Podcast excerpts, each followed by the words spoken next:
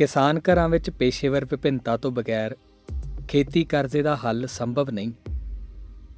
ਲੇਖਕ ਡਾਕਟਰ ਸਰਬਜੀਤ ਸਿੰਘ ਛੀਨਾ। ਪੰਜਾਬ ਦੀ ਖੇਤੀ ਦੀ ਸਥਿਤੀ ਨੂੰ ਵਾਚਣ ਤੋਂ ਬਾਅਦ ਇੱਕ ਸਵਾਲ ਉੱਠਦਾ ਹੈ ਕਿ ਹੋਰ ਕੀ ਕੀਤਾ ਜਾਵੇ ਕਿ ਕਿਸਾਨੀ ਇੱਕ ਲਾਭਦਾਇਕ ਧੰਦਾ ਬਣੇ। ਦੇਸ਼ ਦਾ ਸਿਰਫ 1.53% ਦੀ ਖੇਤਰ ਹੋਣ ਦੇ ਬਾਵਜੂਦ ਕੁੱਲ ਭਾਰਤ ਦੀ 16% ਦੀ ਕਣਕ 11% ਦੀ ਚੌਲ 3.4% ਦੀ ਕਪਾਹ ਅਤੇ 7% ਦੀ ਦੁੱਧ ਦੀ ਪੈਦਾਵਾਰ ਇੱਥੋਂ ਹੁੰਦੀ ਹੈ। ਜਦੋਂ ਕਿ ਦੇਸ਼ ਦੇ ਅੰਨ ਭੰਡਾਰਾਂ ਵਿੱਚ ਲਗਾਤਾਰ 35 ਤੋਂ 40% ਦੀ ਕਣਕ 25 ਤੋਂ 30% ਦੀ ਚੌਲਾਂ ਦਾ ਹਿੱਸਾ ਇਕੱਲੇ ਪੰਜਾਬ ਵੱਲੋਂ ਪਾਇਆ ਜਾਂਦਾ ਹੈ। ਪੰਜਾਬ ਦੇ ਵਾਹੀ ਵਾਲੇ ਖੇਤਰ ਵਿੱਚ 99% ਦੀ ਖੇਤਰ ਨੂੰ ਲਗਾਤਾਰ ਸਿੰਚਾਈ ਸਹੂਲਤਾਂ ਮਿਲਦੀਆਂ ਨੇ ਅਤੇ ਫਸਲ ਘਣਤਾ 200 ਤੋਂ ਉੱਪਰ ਹੈ। ਜਿਸ ਦਾ ਅਰਥ ਹੈ ਕਿ ਕੋਈ ਵੀ ਇਸ ਤਰ੍ਹਾਂ ਦਾ ਖੇਤਰ ਨਹੀਂ, ਜਿੱਥੋਂ ਸਾਲ ਵਿੱਚ ਦੋ ਫਸਲਾਂ ਨਾ ਲਈਆਂ ਜਾਂਦੀਆਂ ਹੋਣ। ਇਸ ਛੋਟੇ ਜਿਹੇ ਪ੍ਰਾਂਤ ਦੀ ਇਸ ਪੱਖੋਂ ਸਿਰਫ ਭਾਰਤ ਜਾਂ ਏਸ਼ੀਆ ਵਿੱਚ ਹੀ ਨਹੀਂ, ਸਗੋਂ ਦੁਨੀਆ ਦੇ ਸੰਦਰਭ ਵਿੱਚ ਵੀ ਮਹੱਤਤਾ ਹੈ। ਦੁਨੀਆ ਦੀ ਚੌਲਾਂ ਦੀ ਕੁੱਲ ਉਪਜ ਵਿੱਚ 2.5% ਦੀ 2.3% ਦੀ ਕਣਕ ਅਤੇ 0.7% ਦੀ ਕਪਾਹ ਇਕੱਲੇ ਪੰਜਾਬ ਵਿੱਚ ਪੈਦਾ ਹੁੰਦੀ ਹੈ। ਪਰ ਫਿਰ ਵੀ 2019 ਵਿੱਚ 320 ਕਿਸਾਨਾਂ ਵੱਲੋਂ ਖੇਤੀ ਕਰਜ਼ੇ ਦੇ ਬੋਝ ਕਰਕੇ ਖੁਦਕੁਸ਼ੀਆਂ ਕੀਤੀਆਂ ਗਈਆਂ ਅਤੇ ਕਿਸਾਨੀ ਨਾਲ ਸੰਬੰਧਿਤ ਪਰੇਸ਼ਾਨੀਆਂ ਇਸ ਨਵੀਂ ਬਣੀ ਪੰਜਾਬ ਸਰਕਾਰ ਦੇ ਸਾਹਮਣੇ ਸਭ ਤੋਂ ਵੱਡੀ ਸਮੱਸਿਆ ਅਤੇ ਚੁਣੌਤੀਆਂ ਬਣੀਆਂ ਹੋਈਆਂ ਨੇ।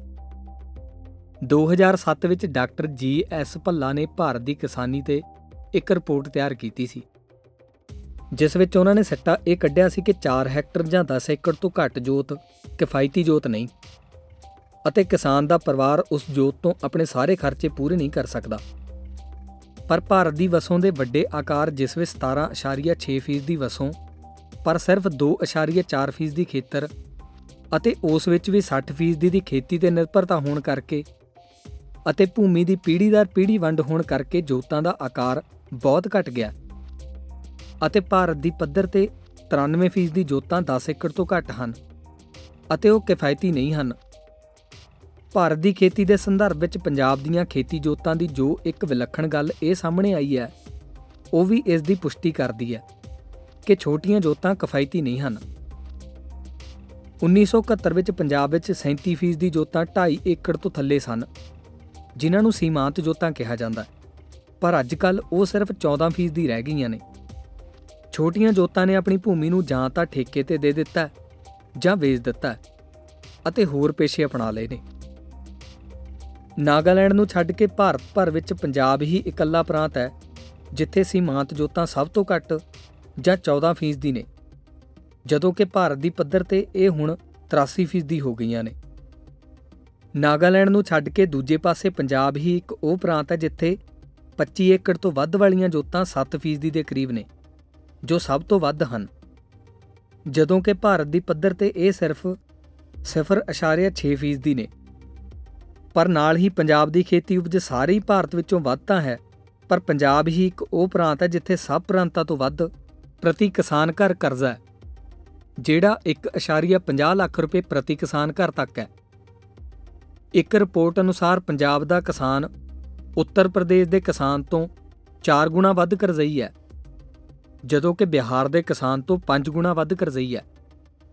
ਸੀਮਾਂਤ ਜੋਤਾਂ ਦਾ ਘਟਦੇ ਜਾਣਾ ਪ੍ਰਤੀ ਏਕੜ ਸਾਰੇ ਭਾਰਤ ਤੋਂ ਵੱਧ ਉਪਜ ਲੈਣੀ। ਵੱਧ ਤੋਂ ਵੱਧ ਕਰਜ਼ੇ ਦੀ ਸਮਰੱਥਾ ਨੂੰ ਵਰਤਣਾ, ਆਦ ਦੀ ਸਥਿਤੀ ਬਣਨ ਨਾਲ ਕੁਝ ਹੋਰ ਗੱਲਾਂ ਵੀ ਸੰਬੰਧਿਤ ਨੇ।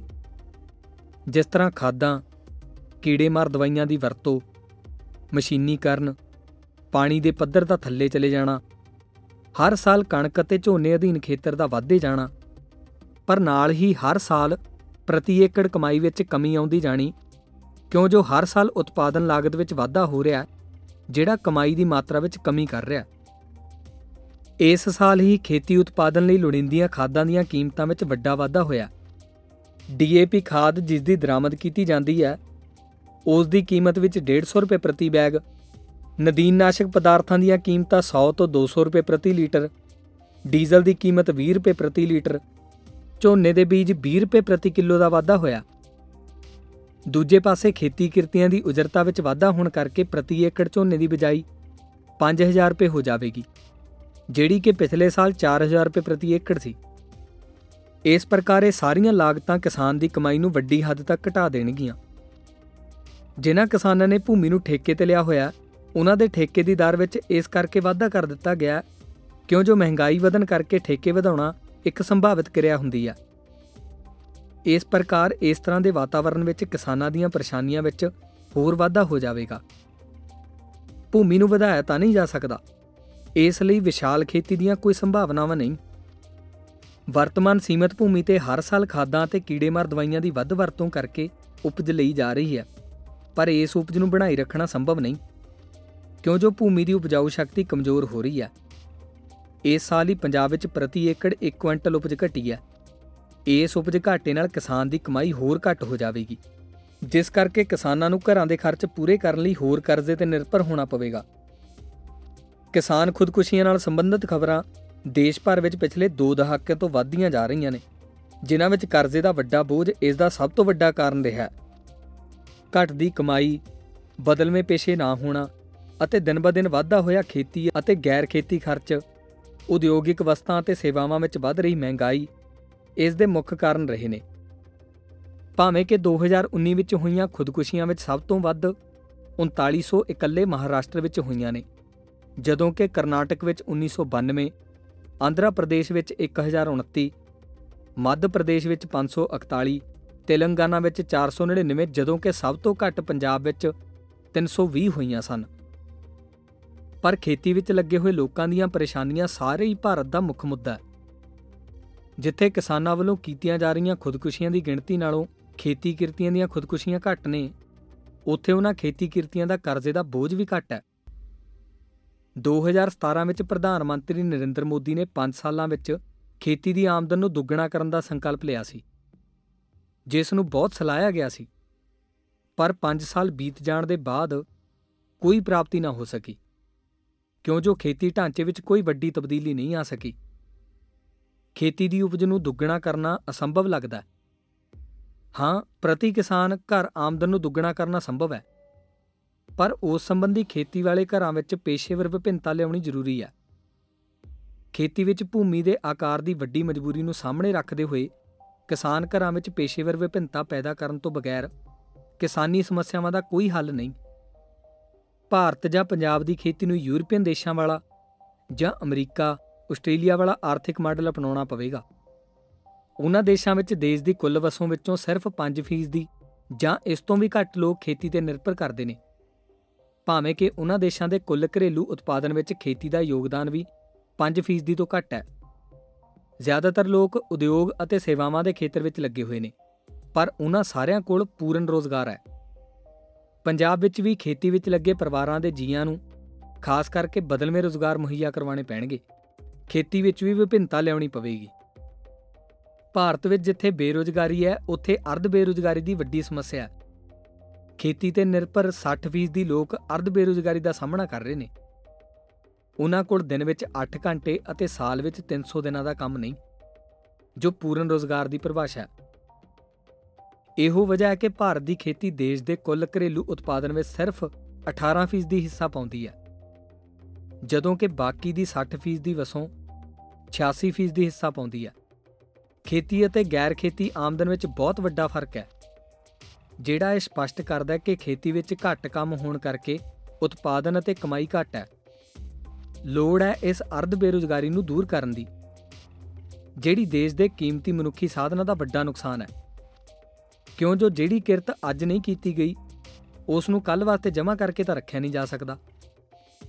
ਪੰਜਾਬ ਦੀ ਬੇਰੁਜ਼ਗਾਰੀ ਘਟਾਉਣੀ ਅਤੇ ਖੇਤੀ ਘਰਾਂ ਦੀ ਘੱਟ ਆਮਦਨ ਨੂੰ ਤਾਂ ਹੀ ਵਧਾਇਆ ਜਾ ਸਕਦਾ ਹੈ, ਜੇ ਖੇਤੀ ਤੇ ਆਧਾਰਿਤ ਧੰਦੇ ਜਾਂ ਉਦਯੋਗਿਕ ਧੰਦਿਆਂ ਨੂੰ ਵਧਾਇਆ ਜਾਵੇ।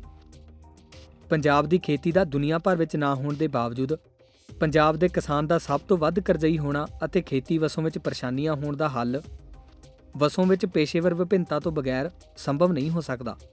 ਨਾ ਹੀ ਕਰਜ਼ੇ ਦਾ ਬੋਝ ਘਟ ਸਕਦਾ ਸਰੋਤਿਓ, ਅਸੀਂ ਉਮੀਦ ਕਰਦੇ ਹਾਂ ਕਿ ਤੁਹਾਨੂੰ ਸਾਡੀ ਅੱਜ ਦੀ ਬੋਲਦੀ ਲਿਖਤ ਜ਼ਰੂਰ ਪਸੰਦ ਆਈ ਹੋਵੇਗੀ।